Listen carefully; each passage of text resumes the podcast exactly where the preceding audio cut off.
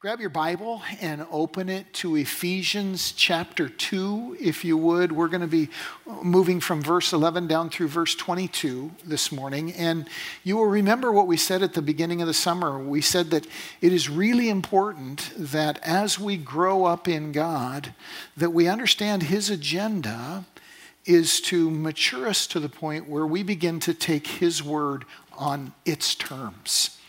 Now, what do I mean by that? Well, when we're young and when we're growing, we tend to look at our circumstances or our situation, and then we go to God's Word for comments on our circumstances or situation. That's fine, that's what we do when we're young. But as we mature, what God wants to do is move us to the point where we begin to listen to what He wants to talk about instead of what we want to talk about. And that means that we begin to receive His word on His terms. That's what adults do. They deal with those realities beyond the moment. And so, as we grow in God, God wants to bring us to the place where we begin to, to receive His word on its terms, to let Him talk to us about what He knows is most important instead of what we think is. And, and the way you do that is you begin to do what we call expository Bible study. And that's what we're doing this summer, walking right through the, Paul's letter to the Ephesians, verse by verse. And as I said this morning, we're in verses 11 through 22. Let me um, begin by asking a question, no show of hands on this one, but uh, how, how many of you are or know somebody who's superstitious? Probably a fair amount of us know somebody who are superstitious. Maybe some of us are superstitious. A lot of superstition is just kind of silly and funny. It's just kind of not important and, you know, it's stuff that we kid about and joke about, knock on wood, that kind of an idea. I did a little Google this week, though, about superstitions around the world, and you'd be surprised at how many and how weird are some of the superstitions in our world. For example, did you know that in 1933, the government of Syria made yo yo's illegal? Did you know that still is? Do you know why? There's a superstitious belief in Syria that if a lot of people use yo yo's at the same time, it will cause a drought in the country. I'm not kidding. So, you know, if you're planning on a vacation in Syria, probably not the first place you want to pick, by the way, but if you are, um, you know, don't take your yo yo. Something to think about. In Rwanda, did you know there is a widespread superstitious belief that if a woman eats goat meat, she'll grow a nice, big, thick beard. Hey, there's a thought. Ladies, you want to get on the whole beard thing? Just hook yourself up, some goat meat, right? According to Rwandan superstition, you'll be down the road. In central Russia, kind of east of the Ural Mountains, there, there's a superstitious belief that if a bird poops on your head, it's good luck. Don't ask me how they got there, all right? That's a belief. Bird nails your neighbor, you go, hey, that's terrific. you know, good luck. You might say, hey, it's terrific, even if you don't think it's good luck. But anyway, in Korea, there's a really weird one. Did you know that in Korea, there's a superstitious belief that if a, a pregnant woman eats asymmetrical fruit, it will cause birth defects. So if you eat a strawberry that's bigger on one side than the other, the belief is, superstitiously, that that'll cause birth defects. I know I have the same blank look on my face that you have on yours, but there it is. In Turkey, there's a superstitious belief that parents should never jump directly over their children because if you do, you will stunt their growth and they will grow up to be very short people. I can't explain it, all right? Pretty much rules out kids' camp in Turkey because everybody's jumping over everybody, but that's the superstitious belief. A couple more in Hungary, uh, there's a superstitious belief that if you're a young bride in your first year of marriage, you shouldn't sit at a corner table in the restaurant because if you do, you'll never be able to have kids. Some of you are thinking, I want to find the nearest corner table and sit in it, but that's a superstitious belief. In, in the city of Seattle, there is a wild superstitious belief that someday the Mariners will be good. How can you explain that, right? I mean, there's no reason to believe that, but people do, you know, superstitiously. It's not real. So, you know, superstitions can be silly and funny, but you know as well as I do that, that superstitions can also be deadly and serious. You know, as a matter of fact, in the African Congo, more than 1,100 people have died just since August of last year from a horrible disease. It's a hemorrhagic fever called Ebola. Now, now, here's the thing Ebola can be cured by a simple vaccine. It's been wiped out in large parts of our world, Africa in particular, with a simple vaccine. But in the Congo, there is a superstitious belief that this vaccine also causes infertility. It doesn't, just look at the rest of the continent. but there's a superstitious belief in it. And so, as a consequence, there are actually gangs, tribal gangs, that travel around attacking health, workers, health workers and health clinics who are trying to give the vaccine for Ebola. Many have lost their lives because of a superstitious belief. Not the least of which are the 1,100 people who have died since last August alone because of a superstition about the vaccine. The same kind of thing is happening in Afghanistan and Pakistan. I don't know if you know this, but polio, a horrible disease that cripples for a lifetime, has been eradicated in 98% of the world. But there are large tribal areas in Afghanistan and Pakistan where they can't eradicate it because there is a superstitious belief among the tribes in those regions that it is a secret plot of the United States government to sterilize tribal children in Afghanistan and Pakistan.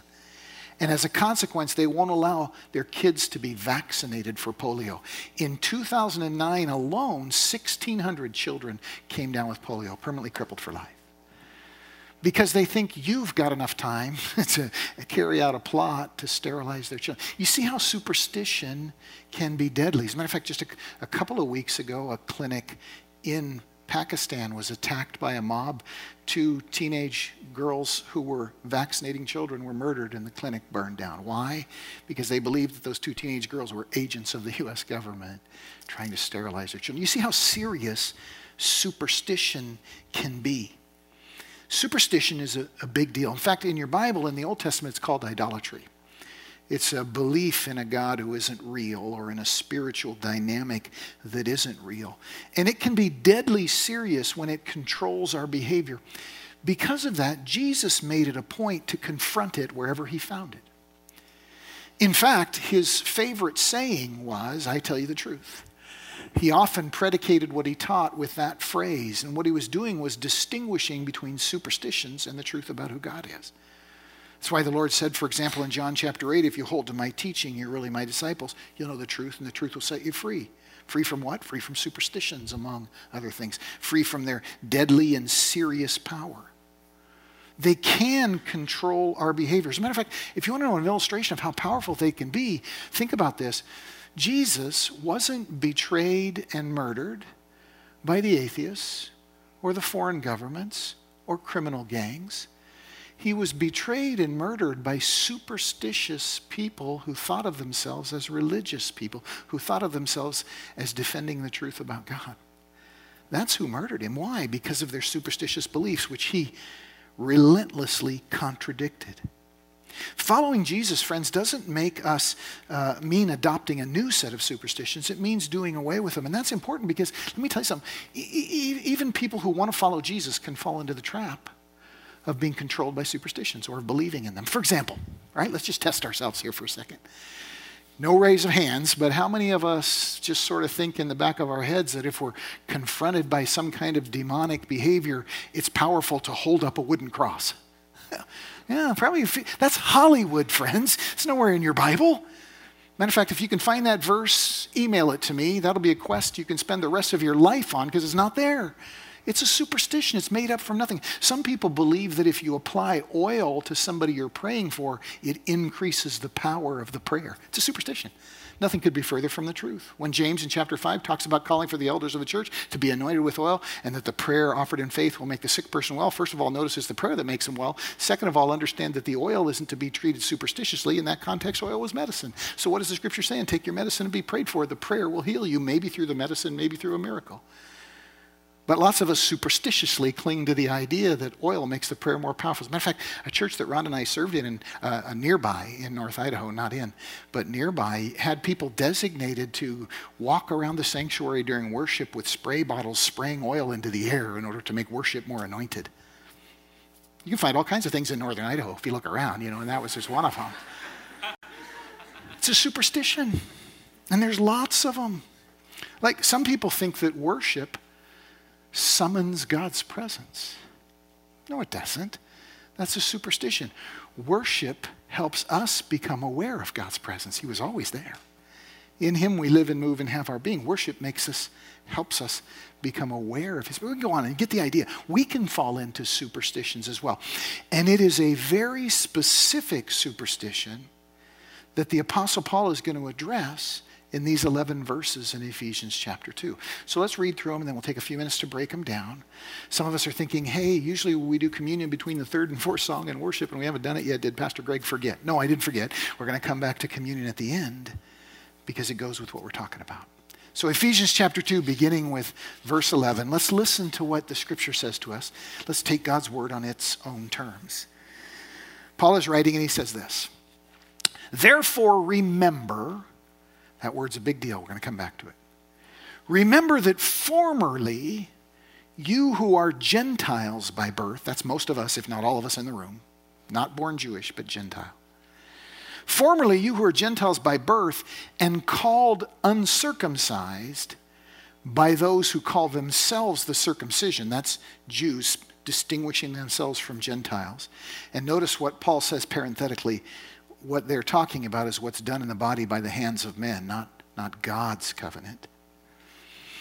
He says, Remember that at that time you were separate from Christ, excluded from citizenship in Israel, and foreigners to the covenants of the promise, without hope and without God in the world. But now in Christ Jesus, you who once were far away have been brought near through the blood of Christ, not through circumcision, not through Jewishness, but through the blood of Christ. For he himself is our peace, who has made the two one. Take note of that. What two is he talking about? Jew and Gentile. He has made the two one and has destroyed the barrier, the dividing wall of hostility, by abolishing in his flesh the law with its commandments and regulations his purpose was to create in himself, that is in Jesus, one new man out of the two, thus making peace, and in this one body to reconcile both of them to God through the cross, by which he put to death their hostility. He came and preached peace to you who were far away, past tense, and peace to those who were near. For through him we both have access to the Father by one Spirit. Notice what he's talking about here. He's talking about our tendency to be superstitious about Jewishness, superstitious about Israel. He's saying, stop that. And as if he hasn't been clear enough, consequently, you are no longer foreigners and aliens but fellow citizens with God's people and members of God's household, built on the foundation of the apostles and prophets with Christ as the cornerstone. In Him, the whole building, composed of both Jew and Gentile, in Him, the whole building is joined together and rises to become a holy temple in the Lord. And in Him, you two are being built together to become a dwelling in which God lives by his Spirit. Now, friends, this is adult stuff, this is grown up stuff. But this is the kind of stuff that God wants us to understand because of our tendency to be superstitious. So let's break this down for a little bit and understand, first of all, the big idea in this passage is that Jews and Gentiles have been made one. You can underline that in verse 14. They've been made one in Christ, and that that was God's intention all along. Verse 15, Paul says his purpose was to create one new man out of the two. Yet, very often, well intended believers superstitiously insist that the two are separate. That there is some advantage in championing Jewishness for its own sake. Nothing could be further from the truth. Read it for yourself. This superstition about Israel is exactly what steered Israel off course when Jesus came. They heard him talking against, teaching against this superstitious belief that Jewishness matters in a relationship with God. And as a consequence, were outraged and ultimately murdered him. It's still steering people off course today. But God's plan, as Paul is at pains to make clear, God's plan in Jesus is to make Jews and Gentiles into one people better than either. That's his plan. That's what he's up to. That's what he wants the believers at Ephesus to grasp. That's what the Holy Spirit wants you and I in Enumclaw to grasp. Let, us note some broad things here. First of all, I told you we were going to come back to that word uh, remember. You see it in verse 11 and in verse 2. It, the word in English is a little weaker than the Greek word. The Greek word doesn't mean to remember in the sense of simply call something to your mind, it means to remember in the sense of to actively engage in remembering. It is a thing you do with your hands as well as your head. One way to put it is rehearse. So when Paul says remember, he has the idea of rehearsing an act, kind of like we do with communion, kind of like we do when we gather one day in seven for worship. We are rehearsing and remembering something. And what is that something? It's our identity. We need to constantly, actively remember who we are in Christ in order to escape the power of superstition. And that's what Paul is writing to the Ephesians about. C.S. Lewis said famously, one of my favorite quotes, that, that Christian faith is the art of holding on to what your reason has accepted in spite of your changing moods. And we all have changing moods. What our reason is called to accept is that superstition about Jewishness or Israel isn't real. Faith in Jesus is real, both for the Jew and for the Gentile. And so, what is Paul saying hey, to us? He's saying, remember, rehearse who you are, your identity. I remember when I was uh, a boy in grade school. And uh, my mom, who had been divorced from my, my biological father for some time, she remarried. And, and my dad came into our family. Some would call him stepdad. I don't. He's my dad. He earned it. And when he came into my life and adopted us, I had to do something different that maybe not a lot of people do. And that was I had to learn to rewrite my name. You know, what do you learn in kindergarten and first grade? You learn to write your name, right? So I was learning to write Greg Sien, S I E N. Well, now I was adopted. Now I had a new dad, so now I had to learn how to write Greg Dalton, different letters all over again when you're a kid. And I, I will never forget what it felt like to begin doing that and to learn that and to begin practicing that. Greg, oh, that's right, I have a dad now. I have a dad who wants me. I have a dad who will be there when I get home. I have, I have a dad, and he's given me his name. And I was learning to write my new name, and it was a powerful thing. In the same way, God calls you and I to remember and rehearse our identity over and over again that it is in Christ, it is through faith in Christ. Because when we do that, we feel something he wants us to feel we appreciate something he wants us to appreciate. Second, notice that, that Paul draws a distinction in this passage between popular opinion. He talks about that done in the body by the hands of men. Popular Jewish opinion in that day was that if you wanted to enter into God's covenant, you had to be circumcised. Jesus came and said, No, you have to receive me as your Savior. They got outraged. They said, We have this superstition. He said, Your superstition's wrong. We are called to let Jesus do that in our lives as well. To let Jesus contradict popular opinion. And I don't know if you've noticed, but there's a lot of popular opinion out there that is contrary to what he says. We are called to let him contradict that, to let him push away those superstitions, identify them, and set them to the side, so that our faith, our confidence, our trust would be in him and him alone. Jesus makes popular opinion irrelevant. One of the popular opinions in his day was that Jewishness by itself can save you and bring you into a relationship with God. Jesus said, No, it can't. You're going to have to believe in me. You're going to have to receive me as your Savior. You're going to have to let go of your superstitions. Once upon a time, popular opinion was sure that the sun revolved around the earth and that the planet was flat and that African Americans weren't human and that women weren't smart enough to vote. And today, the popular opinion is that an unborn child isn't alive popular opinion is often wrong. And Jesus is the one who teaches us what's true as distinct from what's superstition.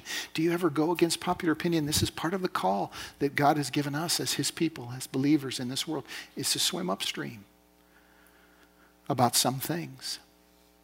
When was the last time you let Jesus call you to do that? When was the last time you let him change your mind about a superstition? Had a dear friend many years ago who, uh, good brother, still a friend, and, and he uh, disagreed with me on this Jewish thing. And I said, Well, brother, let's get together and talk about it. I said, Bring your Bible. And he didn't because he wasn't prepared to talk about it from his Bible because it was a superstition. But what he did do was he brought me a book. He said, Pastor Greg, I want you to read this book because I think you're wrong about this and I think I'm right about it. I said, Well, gosh, can we talk Bible? No, I just want you to read this book. So finally, he left. And the great irony of that moment is I still have the book on my bookshelf. The book he gave me was on my side, not his side. He hadn't even read it. He just picked it and brought it and thought it said one thing and it didn't say another. See, that's the power of superstition. It can prevent us from even thinking about what we think we are thinking about.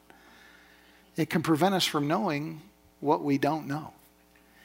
And Paul is dealing with that tendency among the believers in Ephesus. Notice what he says. He says, You and me once weren't citizens of Israel, verse 12, but now we are. We once were foreigners, but now we're not.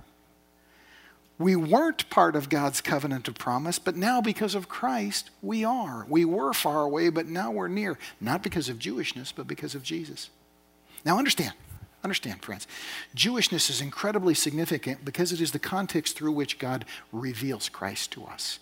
So there is a wealth of to be gained from learning about this. And any serious student of God's word is going to take Jewish tradition and background and context seriously because you can't fully understand what Jesus is saying and doing unless you do. But it's no substitute for him. The whole point of it is to get us to him. Uh, let me be very pointed. If you pray for Israel but hate Palestinians, you're missing the point. God created Israel to carry the good news of his love to the Palestinians. That's the whole point. And so to be superstitious about Israel is like being rescued from your third floor apartment by a fireman, and then when you get to safety on the ground, you thank the ladder. It was the fireman that used the ladder.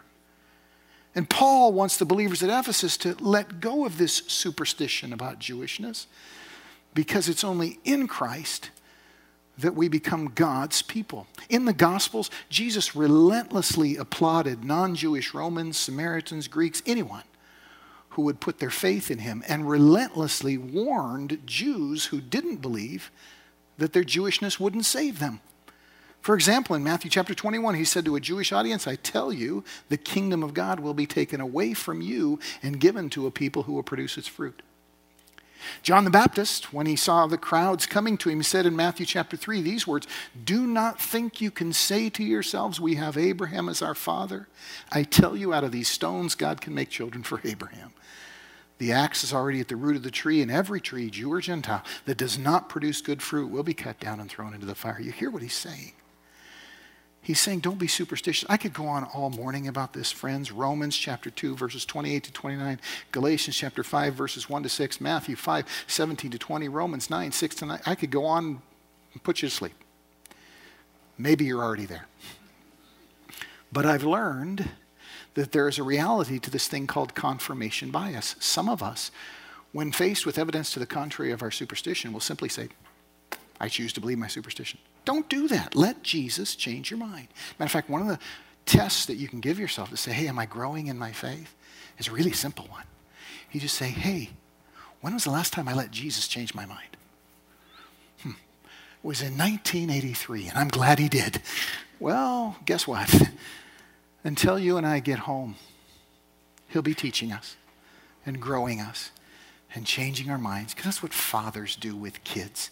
That's what parents do with beloved children. That's what God is doing with us. Grasp this. Your faith and mine, and we're almost done this morning, belongs to Jesus personally and to Him alone. That's why Paul says in verse 14 of chapter 2 of Ephesians, right in front of you, He Himself is our peace who has made the two one. There's no shortcuts to virtue through superstition. Israel and Jews need to be saved just like you and me. When Israel was living unrighteously, God used Babylon and Assyria and many other wicked nations to punish her. He has no favorites. Much faith today is nothing more than church themed superstition, or worse, politically themed superstition. But Jesus comes to set us free from all that. And when we let Him change our mind, we set aside superstition show you how far this can go, award winning journalist Petra Reski is one of the world's leading authorities, if not the world's leading authority, on the mafia, the real mafia. And in her book, The Honored Society, she writes how a strong so called faith in God through Christ is almost a requirement to be a mobster.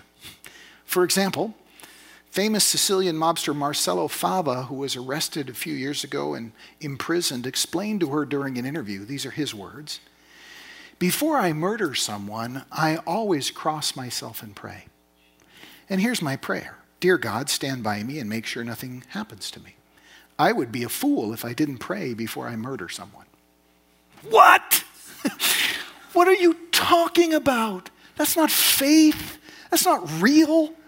That's complete superstition. You see how somebody who perceives themselves one way can really be nothing more than the sum of their superstitions. She goes on to write about top level mafia boss Bernardo Provenzano, who, when arrested, police found five Bibles marked up with hundreds of his own personal study notes, stuff he just made up, and his home contained 91 sacred statues, 73 of them Christ figures bearing the inscription, Jesus, I put my trust in you. All this while he was running a worldwide racket of murder, extortion, human trafficking, and drug dealing. You say, how can he get there? Superstition will get you there in a hurry. Stu- superstition will convince you that you've got the invisible realities right when in fact you don't.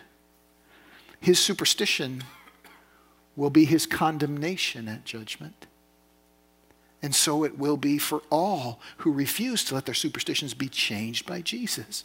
That's what he comes to do is to change those. Church, understand, Paul wants the Ephesians to remember and rehearse that God did not choose Israel to be especially privileged in the sense of being his favorites. He chose Israel the way you and I choose godparents, or, or the way we choose somebody to watch over our family if we have to be gone for a long time. He chose them for a mission. And remembering that is key to escaping the superstition that comes when we forget it. Listen to what God said to Abraham right at the beginning when he began to create Jewishness in the nation of Israel. Genesis chapter 12, it's in your Bible. God says to Abraham, I will make you into a great nation. Yes, I will, and I will bless you. And I will make your name great, and you will be a blessing, and all peoples on earth will be blessed through you. In other words, I'm calling you to a mission. I'm going to make you a people for the sake of other people. Isaiah says the same thing in chapter 49, verse 6. Speaking to Israel, he says, I will make you a light for the Gentiles, that you may bring my salvation to the ends of the earth. That is, to the people who haven't heard yet. Paul says in verses 14 to 16, as a consequence, for he himself, Jesus, is our peace, who has made the two one and has destroyed the barrier, the dividing wall of hostility, by abolishing in his flesh the law with its commandments and regulations. In other words, God wants us to think of ourselves not first as Jews or Gentiles, or Greeks or Romans, or Americans or Chinese, or country people or city people, or even huskies or ducks or cougars, hard as that is to let go of. He wants us to think of ourselves as Jesus people, as the people of this man. The Lord himself put it this way, Matthew chapter 5 verse 20, I tell you that unless your righteousness surpasses that of the Pharisees and teachers of the law, you certainly not enter the kingdom. How does our righteousness surpass the most Jewish of all Jewish people? By faith in Jesus, by believing in him as our Savior. This is crucial to remember. When we set those other identities aside, we become something spiritual. When we set those other identities aside, an invisible reality comes to the surface in and through us the reality of God. A cancer patient named Tony writes about how powerful it is when your identity changes. He says, The first time you park your car in the vast cold cavern of the underground parking garage at the special hospital, you feel very alone. And as you walk through the lobby with your manila envelope of x rays and lab reports and notes from your regular doctor, you don't feel like part of the rest of the world. You're not them anymore. You're a cancer patient. But then, he says, you arrive on your ward and there's people everywhere reading books, checking their phones, getting coffee, talking to each other, waiting patiently. And slowly you begin to realize I'm not alone. Everybody here is just like me. That tired lefty professor over there, that tough looking Latino contractor, that lesbian woman with the leather jacket, that sharp dressed businessman, that truck driver, that guy with the military haircut, that African American woman with a political slogan on her t shirt, that guy with the cowboy hat and boots and a belt buckle as big as a cantaloupe. We're all sick. And we're all here to get healed. We're dying of the same thing, but we're here to get healed. And so, this strange country of cancer, it turns out, is the only real democracy. And suddenly, the hospital feels like a church should feel and we know we need God. Yeah, see, when your identity changes, something spiritual happens. Someone wrote on Facebook this week, I'm not going to forget it anytime soon. The constant prayer of every true Christian is, Lord, have mercy on me, a sinner. Yeah. That's our identity. That's what makes us one. That's what he gives us in Christ. So Paul finishes. He says, verses 19 to 22 Consequently, to you and me, you are no longer foreigners and aliens, but fellow citizens with God's people, members of God's household. With Christ as the chief cornerstone. In him, the whole building is joined together, rises to become a holy temple in the Lord. And in him, you too are being built together to become a dwelling in which God lives by his Spirit. In other words, as our identity changes and we become, before anything else, Jesus people, then God dwells in our midst then God happens among us, in us, and through us. Rehearsing our identity is what makes us into the temple of God. John said the same thing in 1 John chapter 4 verse 12 when he said no one's ever seen God, but if we love one another, God lives in us. And his love is made complete in us. Quick story before we wind up. Rick Lawrence in his book Skin in the Game writes that when the Milpitas High School Orchestra plays Beethoven's Ninth Symphony, it's truly awful. Poor old Ludwig probably spins in his grave. But, he says, that downtrodden inner city audience that every year hears the concert from the Milpitas High School Orchestra, that audience of single moms and recovering drug addicts and former felons and hard luck immigrants and struggling people in a desperately poor part of California's toughest city, when the Milpitas High School Orchestra starts playing, they hear some of the greatest music ever composed. And their faces glow and they smile. And then he says, in the same way, the church is like that high school band, playing the greatest music ever, usually quite badly. Somebody say amen. And yet, because the music is so great, it's heard in spite of our playing badly. Because we keep rehearsing our identity, because we keep saying we are the people of Jesus, because we keep remembering that it is through faith in Christ that we are made God's children. And this is so important that Paul says, hey, you guys, stop with the superstition. Put it away. It's nonsense. Focus instead on this man Jesus. Put all your faith in him personally. The gospel is simple. Whoever is willing to receive him becomes Israel, the people of God.